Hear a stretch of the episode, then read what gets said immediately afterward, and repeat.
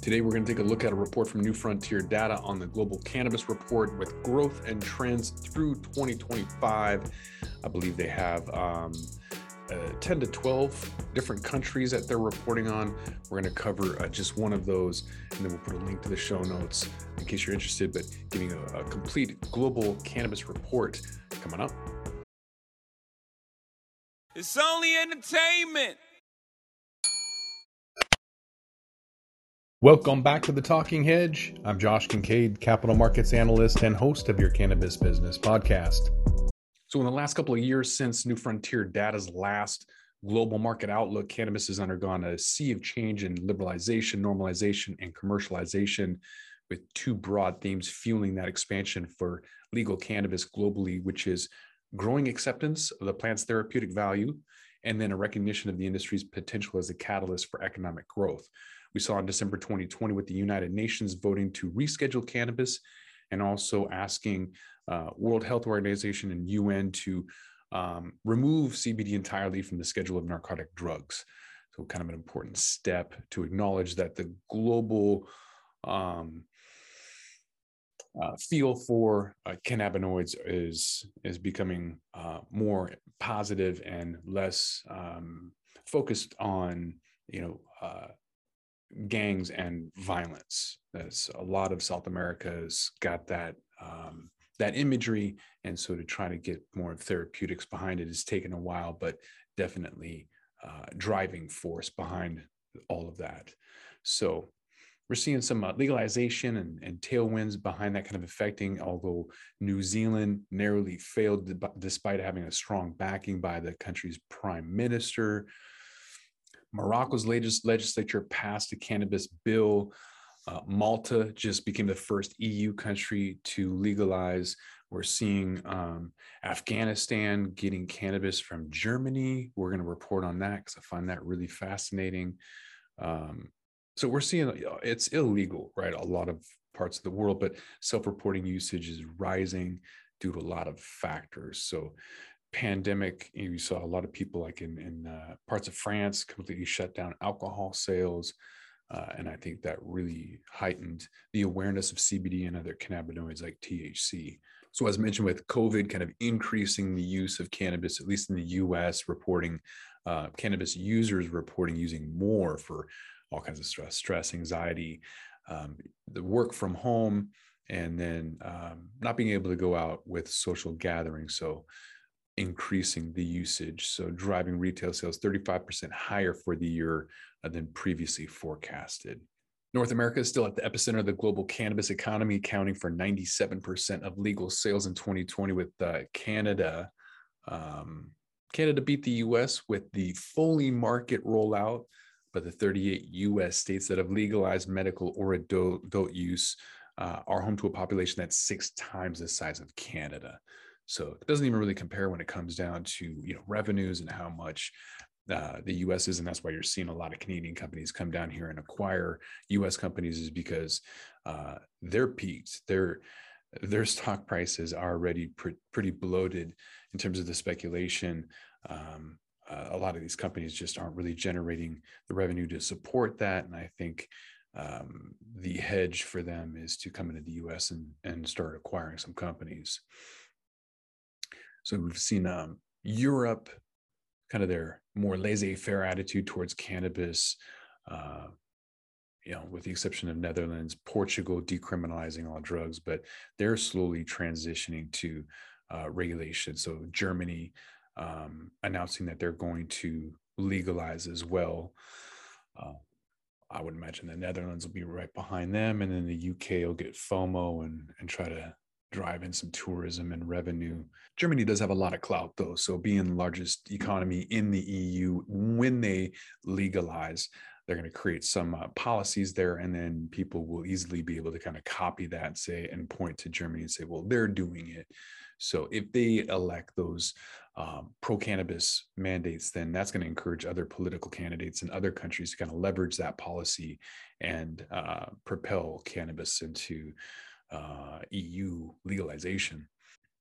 As I've said before, follow the money. So uh, in terms of legalization, it's not going to be about the therapeutic benefits. It's going to be about the revenue potential. And so investors are kind of that uh, bellwether to know whether or not it's going to work out. And like I've mentioned, with kind of an e-commerce standpoint and Uber delivery, uh, when big companies get in and there's no backlash, better believe that other companies are coming in. Pfizer with their six billion dollar acquisition. Um, it's just going to keep on happening at, at, stupid values that that have been mentioned. That stupid money will be coming in. So first half of 2021 already saw almost eight billion in cannabis deals. So investors are coming into the space, looking at the U.S. probably um, primarily, but of course looking all over the place. So every sector saw investments, whether it was production, processing, retail average deal since 2017 it's three times larger. So 24 million um, from 7.4 million. So average deal size is also tenfold. Average deal size is 47 million up from 4.9 and it's crazy too because you're seeing like edible companies being sold for like 300 million right now and you have all these like think about dope magazine if you know being bought for i think 13 million.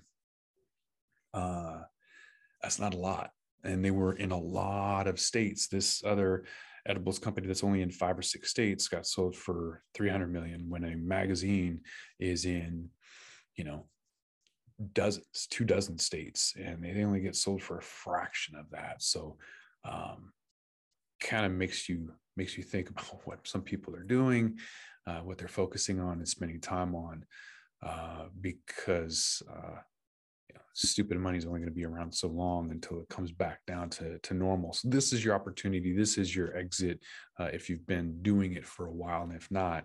Um, you know, don't go towards edibles because that's that deal is not always going to be there. I kind of think outside the box, but um, there's uh, 7.6 billion dollar transactions in Ireland for biopharma when uh, Jazz Pharmaceuticals bought um, GW Pharma. So that was a big kind of oh, I guess everyone's getting into the industry, and we already knew, right? I mean, it's kind of been obvious what's been happening, but Tilray and Afra, Aphria mega mergers. Uh, that was 7.6 billion dollars, I guess, for between that combined market cap. Canopy Growth um, still slightly larger with 8.7 billion market cap, um, announcing its four point or 435 million dollar acquisition of Supreme Cannabis in Canada, which I'm not sure that valuation is going to hold, but we'll see. Trulieve acquisition of uh, Harvest Health. Um, they're in 11 states 22 cultivation facilities and 126 dispensaries. Curaleaf acquired uh, EMMAC Life Sciences for 286 million in stock and cash. So a lot of stuff. British American Tobacco, 177 million dollar deal for 20% of Canada's Organigram. Altria, um, right, and Cronos Group in 2019. I mean, writing's on the wall. It's it's it's here. It's going to be big cannabis uh, before you know it. 70 countries around the world have legalized some form of cannabis from medical use, with 26 of those providing medical patients with legal access to high THC cannabis. Worldwide, you've got 10 countries that have legalized cannabis for adult use, six adopting a system for regulated distribution. Uh, definitely is not going to get that back in the bottle. So people are are waking up to the fact that this is going to be a huge industry with um, global sales projected to be 51 billion by 2025 16% CAGR that's compounding annual growth rate. So looking at the legal markets uh, high THC cannabis sales totaled 23.7 billion in 2020 uh, looks like adult use states in the US alone accounting for 20 billion or 86% of that. Medical sales in the US didn't fare too bad. It, it, was over 20 billion in 2020. It was 10 times the amount of any other legal spending seen in any other, any other legal country.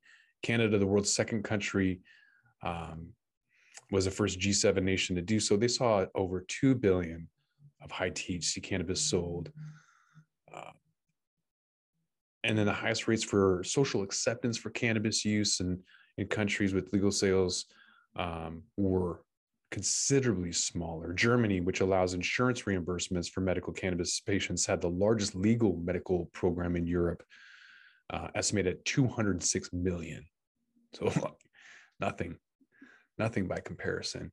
Spain doesn't even have a federally regulated program for cannabis, so it's kind of a autonomous.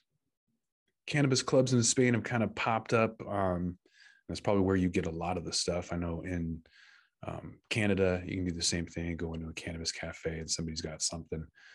Uh, so it looks like Spain, they they're estimated to have around 431 million in 2019, um, close to the third largest national market behind the US and Canada.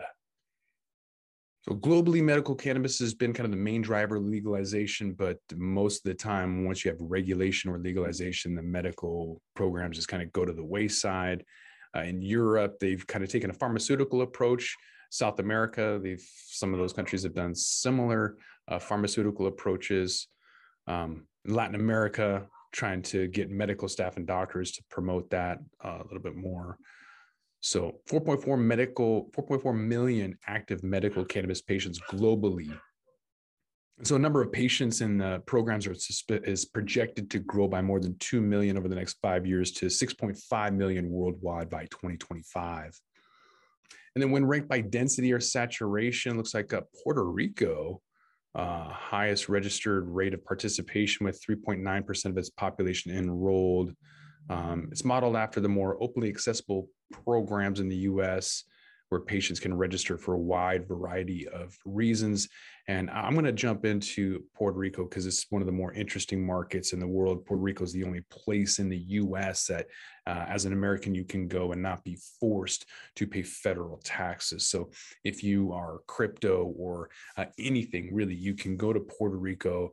Um, difference is, is if you go anywhere in the world, you're, you are, you have an, a foreign income tax exclusion up to $140,000. Beyond that, you have to pay the federal government. But, uh, you know, if you want to vote with your dollars or for whatever reason, uh, you don't want to pay the federal government, you can go, the only place you can go is Puerto Rico. Because uh, they don't have congressional representation, you can't have taxation without representation. So Puerto Rico is the only place you can go as an American and not be forced, not pay, um, you know, uh, federal income tax. So I want to take a look at their program because uh, for someone in California doing the same thing, when you have federal legalization, you're going to have to um, make 37% more in California than someone in Puerto Rico doing the same exact thing. Yes, Puerto Rico has transportation issues and higher costs, but at the bottom, you know, at the end of the day, bottom line, Puerto Rico is going to make way more money than anybody else in the United States because of that one aspect. So legal sales are projected to be at least double that of medical by 2025. I would think it's going to be medical is going to be a lot lower than that. I think it's the on ramp over the next few years is going to be dramatic, and medical will just fall off to the wayside. But um, you see 10 countries in the world that have approved cannabis for adult use. Only six have adopted systems for regulated distribution of high THC. The Netherlands and Spain have adopted decriminalized club and social use model, and others like South Africa and Jamaica decriminalizing cannabis for adult use, but only through restricted access for certain demographics or religions, like the Rastafarian community, or legalize adult use programs without a framework for distribution or consumers. Um, and that's the way that that uh, Amsterdam was for a long time. Like the you know cannabis just came out of nowhere. You weren't allowed to actually get it and distribute it. It just showed up. So, a total of four legally uh, operating adult use cannabis markets as of 2020. Um, so, U.S. and Canada is the dominant, but you got Uruguay, uh, the world's first country to fully legalize. They've only sold 1,700 kilograms of high THC cannabis to um, clubs, while Netherlands has sold 104 million uh, through its network of retail coffee shops. So the estimate for the global spending is about 415 billion. Uh, in 2020, annual spend projected to climb to 496 billion by 2025. Um, and we don't even see like total federal legalization. So um, 94% of all of the 2020 spending on high THC cannabis was unregulated. Asia at 45% of the world's largest market, followed by North America and then Europe at 20%. Asia is dominance due to the overall size of the region, home to 60% of the world's population. Uh, I get a ton of viewership for the Talking Hedge in India. So shout out to you guys. Um, a lot of people are listening over there. So I'm assuming you guys are anticipating hemp and CBD and uh, cannabis legalization. You're trying to figure out uh, how to do it and what's happening. So appreciate you guys listening. So moving on from uh, total cannabis sales, countries with the highest consumer spend on uh, high THC is, is China. 123 million. So when I was working with the World Trade Center to develop their online e-commerce platform called the Export Store, specifically for CBD companies uh, here in Washington State. Um, China had reached out to an attorney I know in, in Oregon looking for their excess cannabis. So I don't know really much about what's going on over there, uh, what they're doing, but I find it fascinating that um, they're where they're at. And then in India, 21.6 million uh, spending on high THC cannabis. So consumers are, are out there in, in places I wouldn't have anticipated, um, like China and India. So good on you. Estimated value of spending by all consumers in 2020, Asia dominated because, again, so many folks between India and China alone, 45% of the overall market. Pretty crazy. Whereas Latin America, uh, practically a third of Africa. That's really surprising. So I guess not so much because of the the perceived um, you know violence associated with marijuana in in places like Mexico and, and Latin America, Honduras, and other other places. Only one percent in the Caribbean. That's really surprising, or, or not surprising, but interesting. Uh, 268 million global estimated number of people who consume cannabis at least once in 2020. If you're looking for a little arbitrage opportunity, you can buy in Africa for $3 and sell in um, Oceania, that's Australia New Zealand, for $15 per gram. I think in the US, you can take it from Seattle to New York. That's your best arbitrage opportunity right now. Um, so this is a pretty good report. I'll put a link in the show notes because they've got so many things going on. But um, maybe this is a good point to to take a look at uh, at, at Puerto Rico and kind of give you guys a, a, an, an idea or a glimpse relative to North America, 368 million. Cannabis consumers are almost 50 million, spending on oh, almost 93 billion. Let's take a look at, uh, at Puerto Rico and what's happening down here. So medical sales in Puerto Rico uh, since 2015. Um, qualifying conditions, I, I, think, are fairly long. Um, I don't think it's difficult to get. I think there's a lot of cannabis shops uh, or dispensaries rather down there, and you can get a lot of different products. 3.1 million people on that island, 172,000 consumers spending 229 million dollars um, with an average price per gram of only five dollars and fifty cents. I hope it's good. One hundred eighteen thousand medical patients. Um, looks like two hundred seventy-seven thousand was the legal sales. Is their expectation in 2025 is 220, 277 million. So Puerto Rico, interesting spot especially if you're an American uh, business person or, or, individual looking to uh, relocate somewhere warm. This is a 120 page report, so I'm just going to cut straight to the key takeaways. Again, leaving the link in the description. Uh, you can look at a, a, quite a few different countries and their reports and what's happening. Um, and again, uh, New Frontier data goes into all kinds of stuff about consumers' use of flour and non flour. um, the share of legal cannabis sales by product category, all of all of this information, um, you know, and, and you can do with what you will. But here's some key takeaways: consumers are spending about 415 billion annually, um, which is a huge uh, impact. So that's about a half a trillion dollars worldwide. Uh, a lot of it is unregulated for now, but again, uh, they're going to want that money. So once they get the the go ahead from other countries to not get tariffs or you know blocks uh, on commodities like tariffs, then they'll have the green light and move forward. So spending um, is is only going to be going up, especially in states. Once you can cross the U.S. and, and go against different states, you're going to see a lot more beverages because if you look at the traditionally there's just regional beverages and we just don't have uh, infused coffee anywhere and um, i mean you do in some markets like portland but not in seattle so we're going to see a lot of transition from the illicit to legal as prices kind of keep coming down. You're seeing $19 ounces in, in oregon. We were just doing reports right now on the impacts on pricing coming way down at the wholesale and retail levels. That'll continue to create a consolidation in the market uh, over time. Uh, and you know that'll create big cannabis unfortunately and from the ashes will rise some some pretty good cultivars and companies but it's going to be a pretty rough process i think everybody already knew that uh, but still the reality is going to be pretty tough you got 268 million consumers in the meantime looking for something consistent um, uh, you know and and available and, and good. Uh, and they'll probably settle for the equivalent of a Budweiser, whatever. But um, you need some better friends teach you about terpenes and, and better cultivars and, and brands.